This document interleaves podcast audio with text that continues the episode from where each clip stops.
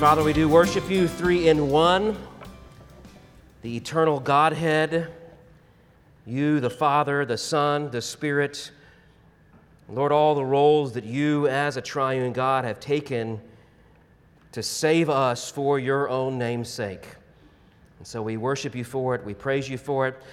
And may that desire to worship and praise you and glorify your Son, may it be evident in the way, not just in the way we sing, but in the way in which we study your word today. Teach us your truth. Call us to sanctification, Lord, especially those who don't know you. Call them to respond to Jesus Christ in faith, to recognize him for who he is truly the Son of God, the divine man. And Lord, may they turn to him in faith, trusting who he is, what he's accomplished on the cross, believing in his resurrection, so that they too may join him for eternity. We need your strength, we need your spirit's empowerment to do this in our lives, and so we ask for it in the name of Jesus. Amen. You may be seated. Well, what a glorious day it is to gather with one another and study. If you would open your Bibles to Matthew chapter 22, looking at the very end of chapter 22. In this chapter, we have noted there is a back and forth between the religious leaders and Jesus there on the Temple Mount in Holy Week. As we follow these interactions, we've noticed that A, the leaders have no ability to actually trap or humiliate Jesus, much less to respond to his brilliant and authoritative responses. And B, in these answers, we find that Jesus is training those around him, his disciples, and others who would follow him, even us today. In today's text, we know that it is Jesus who asks the question. First three questions, it was the Pharisees and or Sadducees who came challenging Jesus, and he always had the perfect answer. He put them in their place. He gives us magnificent instruction. Now it's Jesus' turn. He asks them, and he does to them what they could never do to him. He confounds them, he humiliates them, he stumps them. Verse 46, and no one was able to answer him a word, so they asked no more questions. And I tell you, this is all part of Jesus' plan. Their only option now, if they want him dead, is to illegitimately arrest, try, and kill him, which is exactly what they do in ironic yet beautiful fulfillment of Scripture.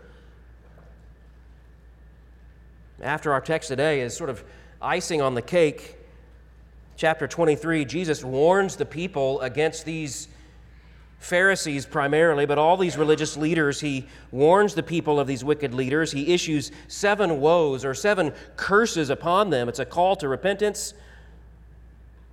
And then he notes at the end of that chapter, very sadly, most Israel will follow them in that same curse. Chapter 24, to his followers, it's all about end times that his death will initiate. Chapter 25 is the application of those end times. Then in chapter 26 is the Lord table, the arrest in Gethsemane, the beginning of all of his false trials, all according to the plan God had laid out, triune God had decided upon, covenanted upon from the beginning of, before the beginning of time. Well, let's read this passage today. Follow along as I read aloud. Matthew 22, beginning in 41. Now, while the Pharisees were gathered together, Jesus asked them a question, saying, What do you think about the Christ? Whose son is he? They said to him, The son of David. He said to them, How is it then that David, in the Spirit, calls him Lord, saying, The Lord said to my Lord, Sit at my right hand until I put your enemies under your feet? If then David calls him Lord, how is he his son? No one was able to answer him a word, nor from that day did anyone dare ask him any more questions. This is the word of God.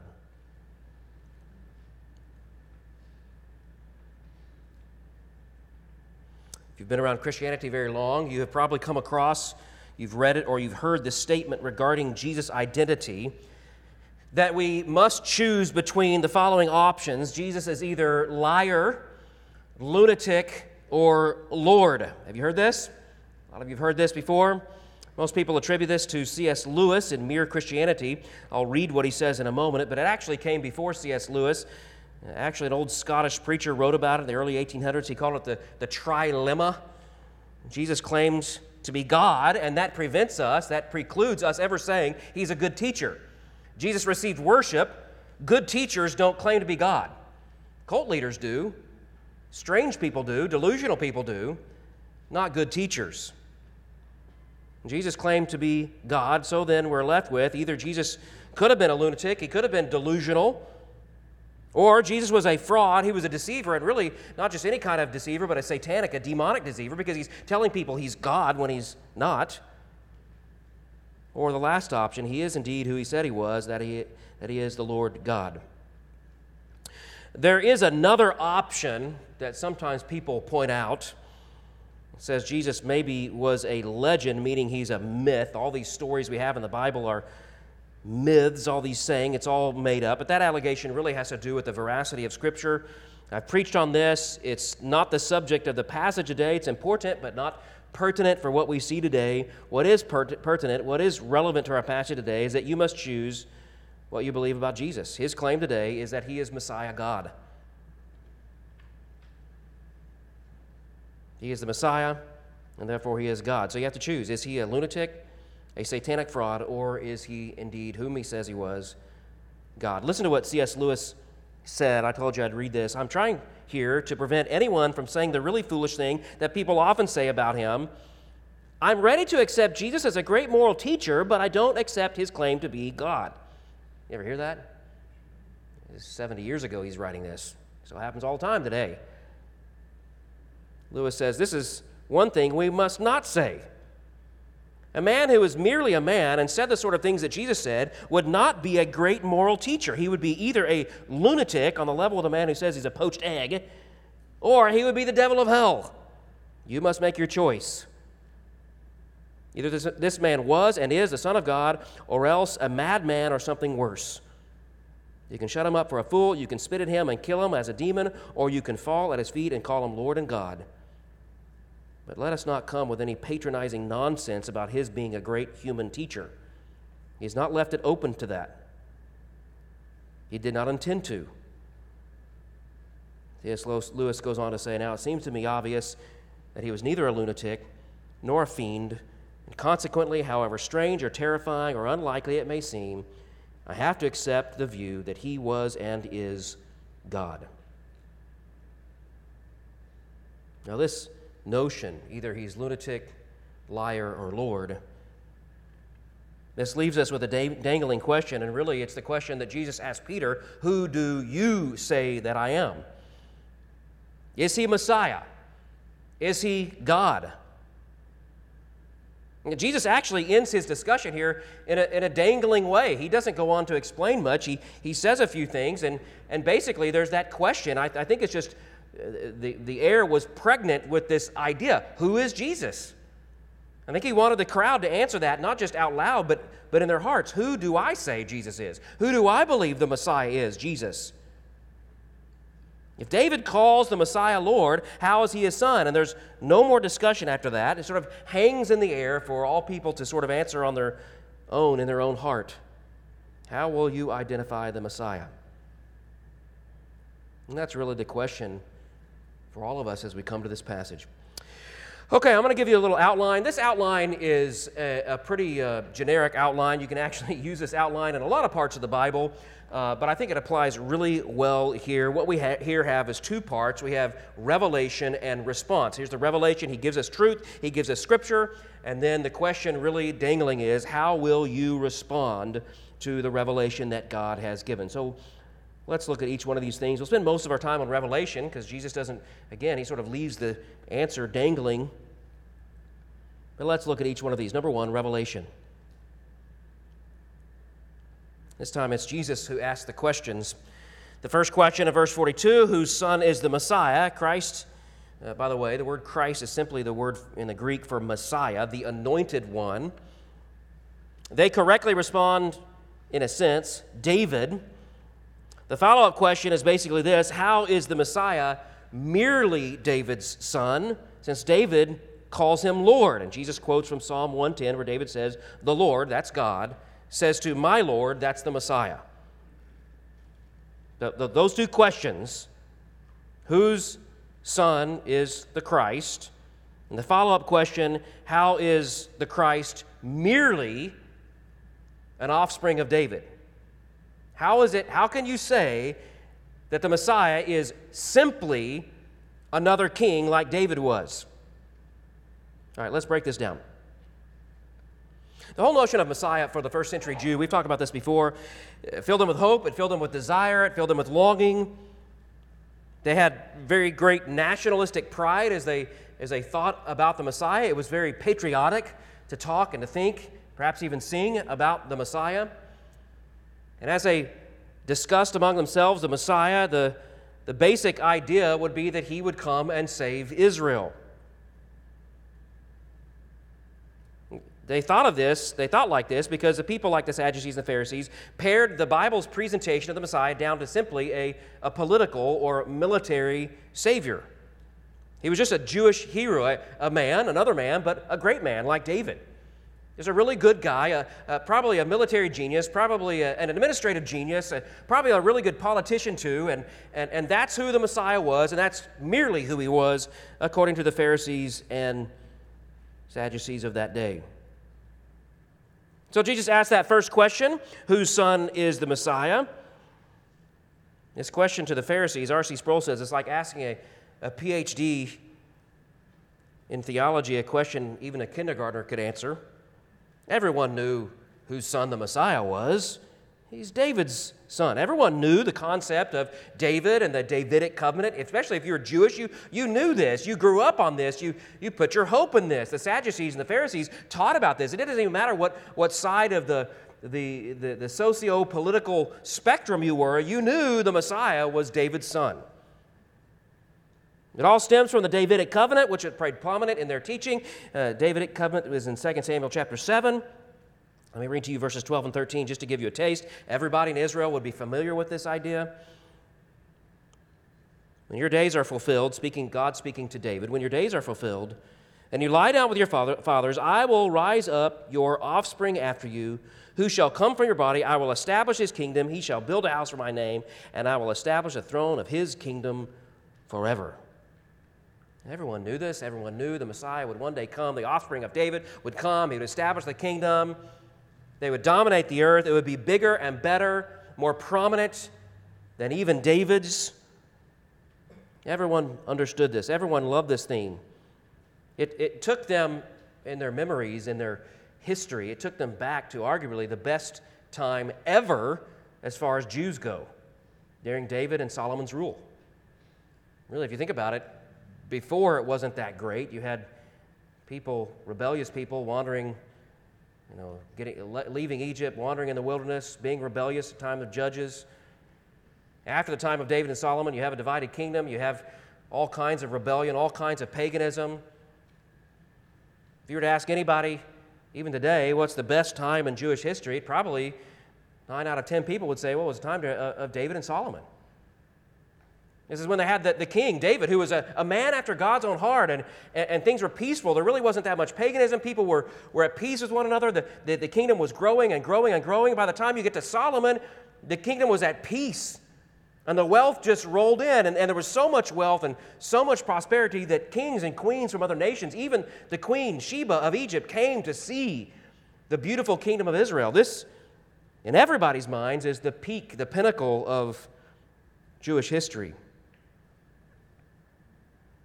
And it was in that time that God came to David and made this covenant and promised this offspring that would be even greater, that would bring even greater dominance and prominence and power and wealth to Israel.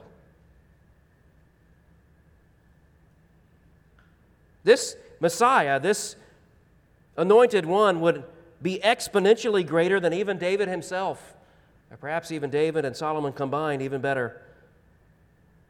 Now, as time went on, you read the Old Testament, what you discover is that the Messiah is going to suffer.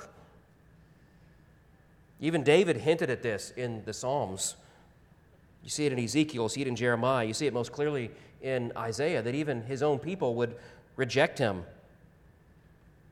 The Messiah would come as a servant and be rejected even by his own people. But all of that information about a suffering Messiah was glazed over, it was skipped. They wanted to focus on the stuff that sells. They want to focus on the stuff that they like to talk about and people like to hear, and that was the dominance, the prominence, the national pride, the Messiah who would come and sit on a throne and dominate. That's what everyone likes to hear about. So that's what they focused on. They had hope not in a Messiah who would bring about a spiritual kingdom or anything about atonement or faith or sacrifice. They only talked about a Messiah who would come with great political might, a Messiah that had little to do with spiritual realities and everything to do with the physical realities of the Jewish kingdom. Now, by the time Jesus came, the actual Messiah, those desires for a political and military Messiah had grown to a fever pitch. We know this because it continued to grow after Jesus. Did you know this? It continued to grow and actually caused the people of Israel to, to launch a number of revolts, so much so that eventually the Roman government came and basically snuffed them out. And the Jews were expelled out of Israel. Didn't come back until 1948. They were basically cast out of Israel. Yes, some of them stayed, but most of them had to leave Israel and flee into other parts of the world. Now, that was all because that that resilience, that desire was all based on this idea that we are going to have a Messiah that frees us from Roman rule, not just by coming and making a deal with the Romans, but by dominating the Romans, by dominating all the other nations. That's what their hope in the Messiah was all about. All the people, all the Israelites in Jesus' day longed for that kind of Messiah. Israel in that day was laughable. It'd be like saying that the island nation of Tonga will one day rule the earth. People looked at Israel, it was small, it was tiny, it was insignificant, they didn't even have a military. It was laughable to think of them as being any kind of national or international power. The people of Israel had no hope except for in the Messiah. And again, their idea of Messiah is that he would come in military and political might and free them and rule the earth. That is all the Messiah was to them. He was merely David's son. He was a man like them.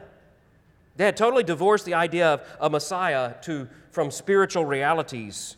He had nothing to do with their own personal salvation any kind of atonement, anything like that. He was merely a political, military hero. That's all they knew. That's all they hoped in. That's all they longed for. That's all they discussed. And that's all they sang about.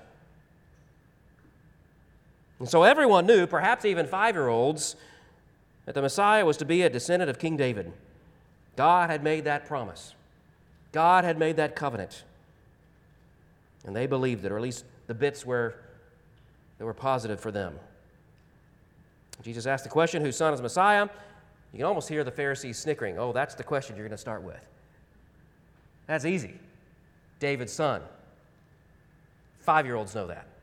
That's easy. But then Jesus pressed in and asked a much more difficult question. Verse 43 How is it then that David in the Spirit calls him Lord, saying, The Lord said to my Lord, Sit at my right hand until I put your enemies under your feet. If then David calls him Lord, how is he his son? Now, do you follow the reasoning here? The father does not call his son Lord. Jesus is asking, how is it that David, speaking of his descendant, the Messiah, how is it that he calls him Lord? Could it be, Pharisees, could it be that you all have missed the boat entirely when it comes to the identity of the Messiah? The answer is, of course, yes.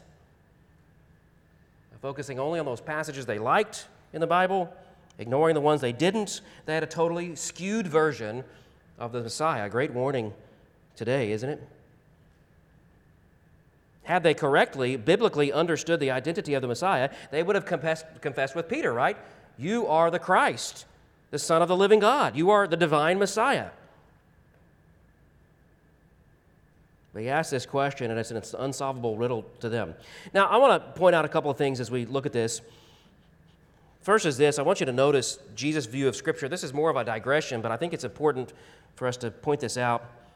Did you notice there, Jesus said in verse 43, How is it then that David, in the Spirit, calls him Lord, saying, and he quotes Psalm 110.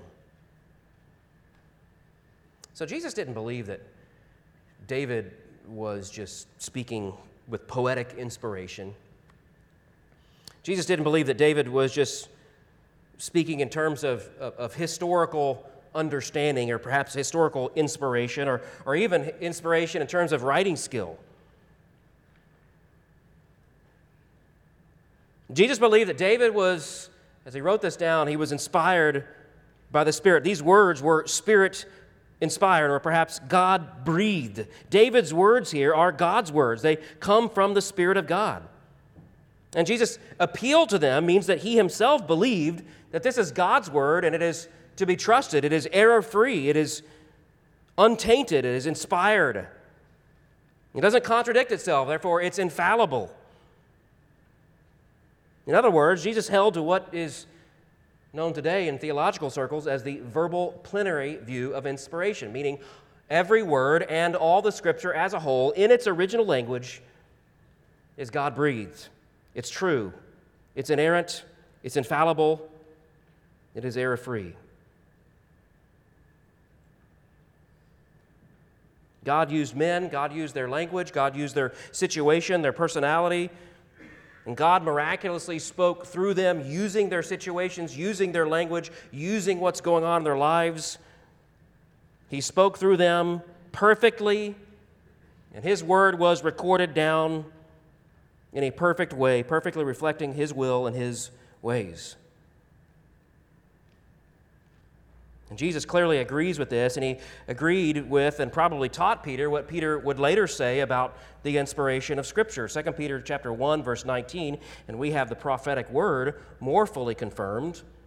More fully confirmed than what? If you read earlier, it's more fully confirmed than even eyewitness. They were talking about being eyewitnesses to the truth, but it's more fully confirmed the Word of God to which you do well to pay attention as a lamp and shining in a dark place until the day dawns and the morning star rises in your hearts, knowing this, first of all, no prophecy of Scripture comes from someone's own interpretation. The word interpretation there, personal prophecy, personal inspiration. No prophecy was ever produced by the will of man, but men spoke from God as they were carried along by the Holy Spirit.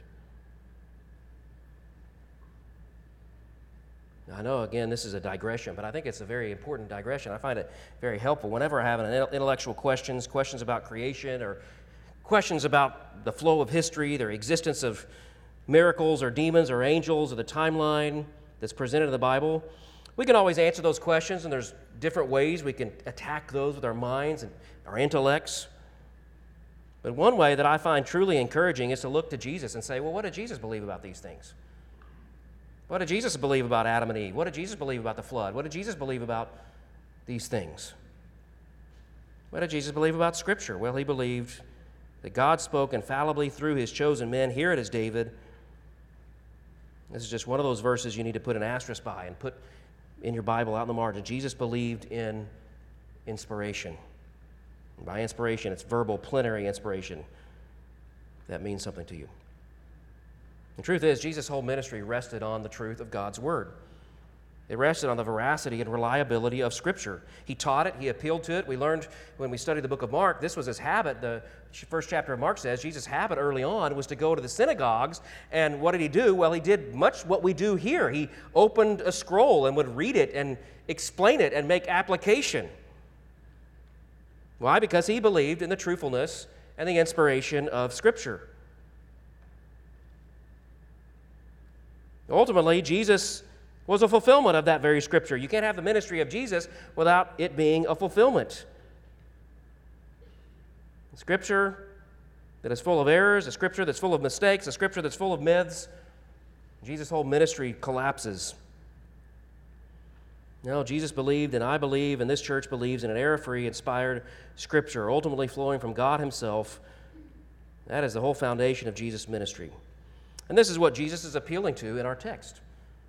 And error free, inspired Scripture. Well, what Scripture is that? What verse is he pointing out? Well, he's pointing out Psalm 110, verse 1. He's just quoting from Psalm 110, verse 1. In the New Testament, Psalm 110 is the most quoted passage of from the Old Testament. It's repeated multiple times in the New Testament. You see it here. You see it in Acts chapter 2. You see it in Hebrews 1. You see it alluded to directly in 1 Corinthians 15, again in Hebrews chapter 10. Not to mention the fact that this very story is recorded again in Mark chapter 12 and Luke chapter 20. This is an important passage for us to understand. David received this covenant. David understood that he would not be the Messiah, but he would be the covenant keeper, the covenant, the one to whom God made the covenant, and he would foreshadow the Messiah. He would vaguely resemble the Messiah. We know that David believed this because as he wrote his Psalms, he often, writing about his own travails, would foreshadow something that he knew was greater and things that he did not even face, such as the, the dividing of his garments by lots. He, he knew that this is not specifically true about him, but he was a foreshadow of the Messiah whom God had promised through him. And so there were times in David's life that he, by the inspiration of the Spirit, knew God was using him to foreshadow the Messiah. And that's what Psalm 10, Psalm 110 is all about. And there was not any disagreement about this, that this passage, Psalm 110, is messianic. The Jews all agreed, even the Sadducees and Pharisees, two ends of the, the, the religious or theological spectrum, they agreed this is a messianic psalm. The truth here ultimately was about the Messiah. It was not ultimately about David. It was about the Messiah. There was no debate over this. People interpreted it that way in Jesus' day. So much so that Jesus could use this and no one even questioned that he's talking about they knew this was messianic psalm. This is all about the Messiah. Well, what does this psalm say about the Messiah? Look back, if you've not already turned there, look back to Psalm 110. Flip back there. You'll need to see something with your own eyes. Turn back there to Psalm 110 in, in the Bible.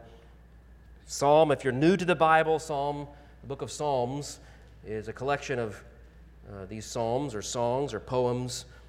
And they're found about in the middle of your Bible. So if you just kind of go to the middle of your Bible, you can find the book of Psalms and go to Psalm 110.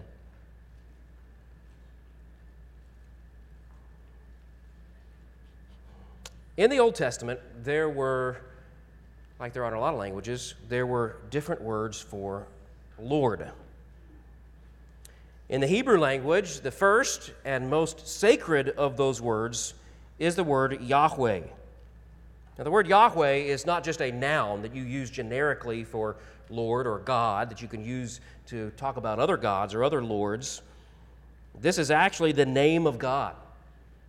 Now, this is the name that God gave Moses. It's most likely arose out of the phrase, I am, Yahweh. This name was so sacred that rabbis and scribes oftentimes shied away from even saying it out loud. Now, we know they did say it out loud.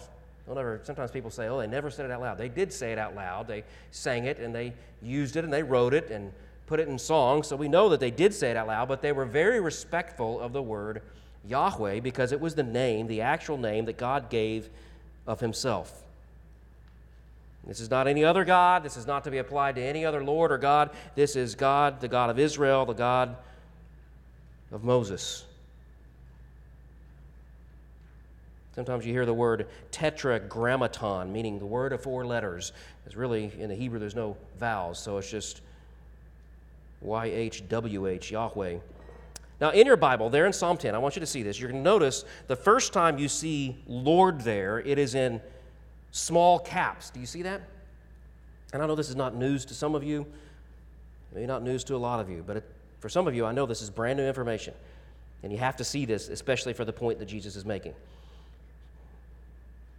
The word first Lord there is in small caps. That means that the original word behind that word Lord is the word Yahweh. The translators of English translation some time ago decided we're going to we're going to show English readers that behind this word Lord is not just the you know, generic name for Lord, but it is the name of God. It's Yahweh. And so when you read the Old Testament and you see small caps Lord, you know that this is not just generic word Lord, this is Yahweh. This is the, the, the Hebrew word behind this is Yahweh. In fact, you can find there's one translation of the Bible out now called the Legacy Standard Bible. It's the update of the 1995 NASB, and they actually went back through and just put Yahweh, like the original Hebrew would have. The second word, Lord, there, you'll notice Psalm 110 is not like that. The first letter is capitalized, indicating it is talking about a specific person, but the rest of the word is lowercase, just like you would expect. So this is another word, but it's again more a more generic word for Lord, and it simply means sovereign one. It's the word Adonai. So Psalm 110, verse 1 says something like this Yahweh says to my sovereign one, Sit at my right hand. Are you with me? Now, they wouldn't have seen it like we see it, right? We see it in the English, in our New Testament, in Matthew. It's the same word the Lord said to my Lord. It's kind of weird sounding. In the original, Yahweh said to my sovereign one. Again, this passage is without question about the Messiah. His garments, his priestly role later on in the passage uh, of Melchizedek, his role in judgment. This is the Messiah. All the Jews agreed, beginning with David himself, who wrote it. So, what is the reason here? What is this message here? The Messiah is called Sovereign One. By the way, in multiple Psalms, you will find that Yahweh is called Adonai, Sovereign One. Psalm 8 is a good place to start, but it's all over the book of Psalms. Now, the Messiah is called Sovereign One, just like God is called Sovereign One. So the Messiah is given the same title as God. Second, the Messiah is a sovereign one who sits in the place of total divine authority, God's right hand. Third, the Messiah, just in this single verse, has complete authority and victory over his enemies. Again, something that can only be said of God himself. No one was 100% victorious over all his enemies except for God. And finally, David called the Messiah, who is his offspring, Adonai, or my sovereign one. The conclusion is this the Messiah is not merely a man or merely the Son of Man. He is that. That's certainly true. He is 100% man. He's the offspring of David. He is the son that is promised. But also, according to David and Jesus here, the promised Messiah is God Himself. Or said in a, a Hebrew way, the Son of God. He has all the rights, all the sovereignty, all the privileges. He sits in the place of total authority at God's right hand, so he's a different person, yet he himself is also God. And like C.S. Lewis, we read earlier, no matter how strange it may sound to our ears, no matter how weird it is, this is the only option for us. If we are to believe Scripture, this is the only option given to us. That Christ is the Son of God, meaning he is God. Again, this is not what the Pharisees taught. This is not what they even consider. They taught the Messiah was simply a man like David, only better. David on steroids. This is, this is the better David. Thought he'd become a military might. As Jesus is essentially saying to them, you realize, guys, you've missed the most important part. The Messiah is God. And you've missed that. You've totally missed it. And because he is divine, he's to be loved and worshiped and followed and feared. How did they respond? Verse 46 No one was able to answer him a word, nor from that day anyone dared to ask him a question. In summary, they didn't know what to say. They're supposed to be experts in the Bible, and they've missed this point. This would be central and they missed it. Why? Because they weren't going to the scripture in submission to learn, to submit to, to obey, to proclaim the truth of. They went to the scripture to get what they wanted. What they wanted was political freedom, and they found the Messiah. They found some verses. They cobbled together these things. They didn't take the, the whole counsel of the Word of God. They cobbled together some verses and fashioned a Jesus that they would like, a Messiah that they would like. Boy, this sounds so familiar today, right? People do the same thing with Jesus.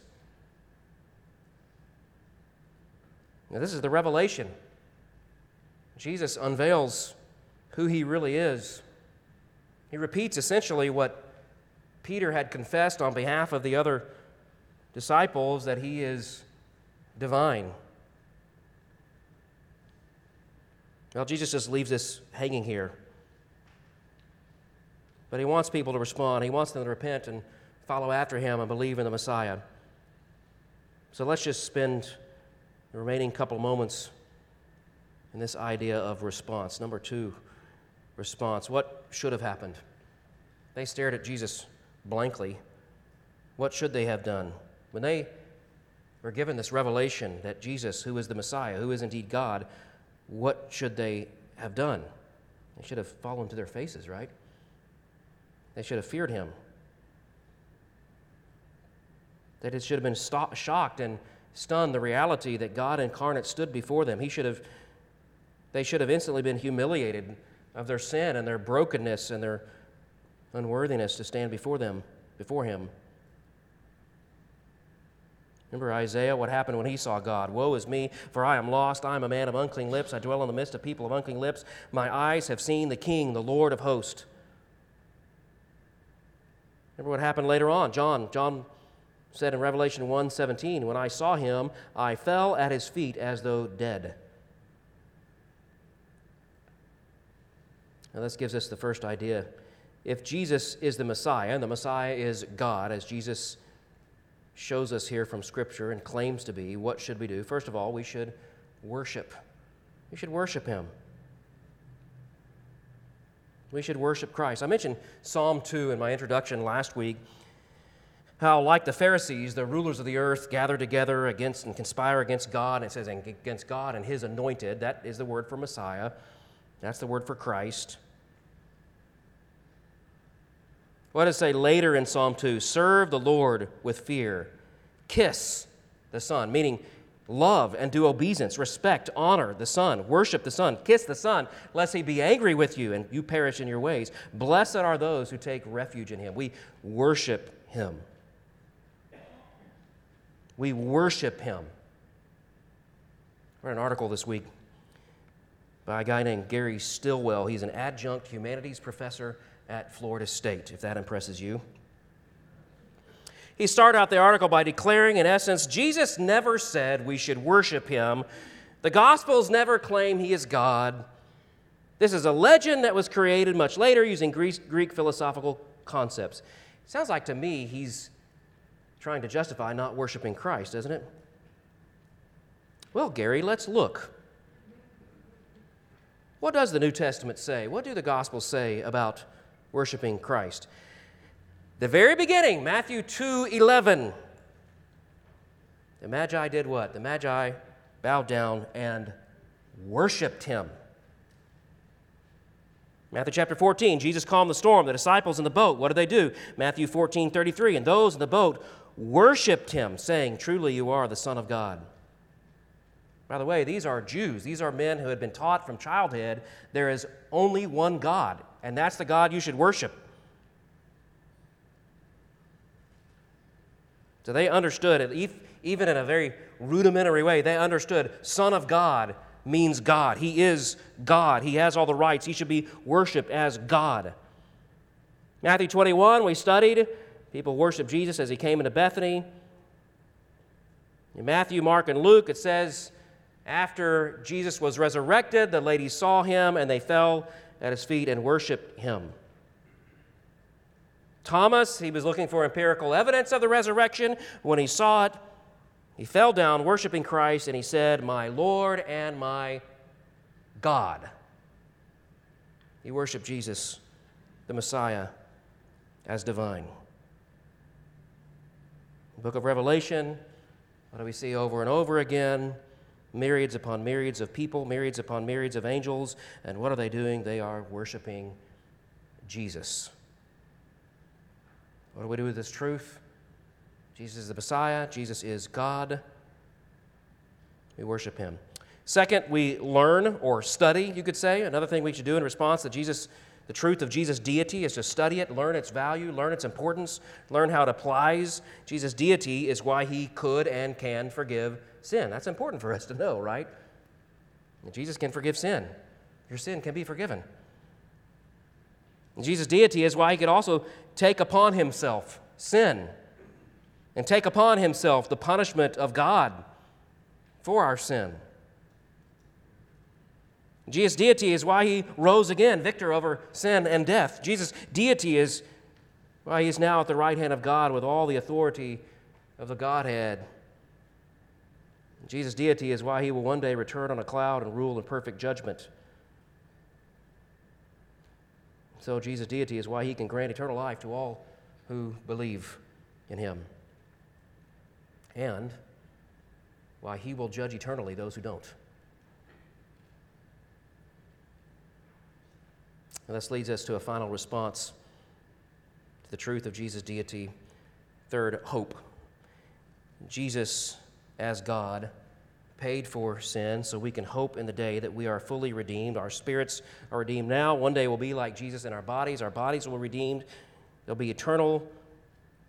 Why? Because He is God and He grants us these new bodies, and that's something we hope in. We fix our eyes on Jesus as God. He is the author and finisher of our faith. He, he'll bring this all the way to completion. Did everything as a man on earth, yet with no sin. So we look to this Jesus, our God, as our divine Savior, and we hope in Him that He'll bring our faith to completion. And we hope in Him as we think about the eternal rule, His eternal rule. But a glorious truth that our Savior is not some random prophet, not some wise old guru sitting under a Bodhi tree who's now incidentally burning in hell. He's not some polygamous cult leader, wacky times, end times weirdo. Our Savior, Jesus, is God Himself. One in essence, one in substance, and we worship Him for it. We hope in Him and we follow Him. Let's pray that we'll do this. Father, we thank you for the truth of your Son, Jesus Christ. We thank you that He has come to this earth, and though we cannot explain the Trinity fully, our brains are too small. It does make sense from a standpoint of truth and of Scripture. It does make sense with how He, you could provide redemption for us, and that is to come and be incarnate in the second person of the Trinity. And so we come and we worship you. We worship your Son, Jesus Christ. We thank and worship you as Spirit who come and comes and moves in our hearts to believe in Christ. For those who don't know Christ this morning, either here or watching, we pray you would convict them of sin, call them to worship Jesus. We ask this in his name. Amen.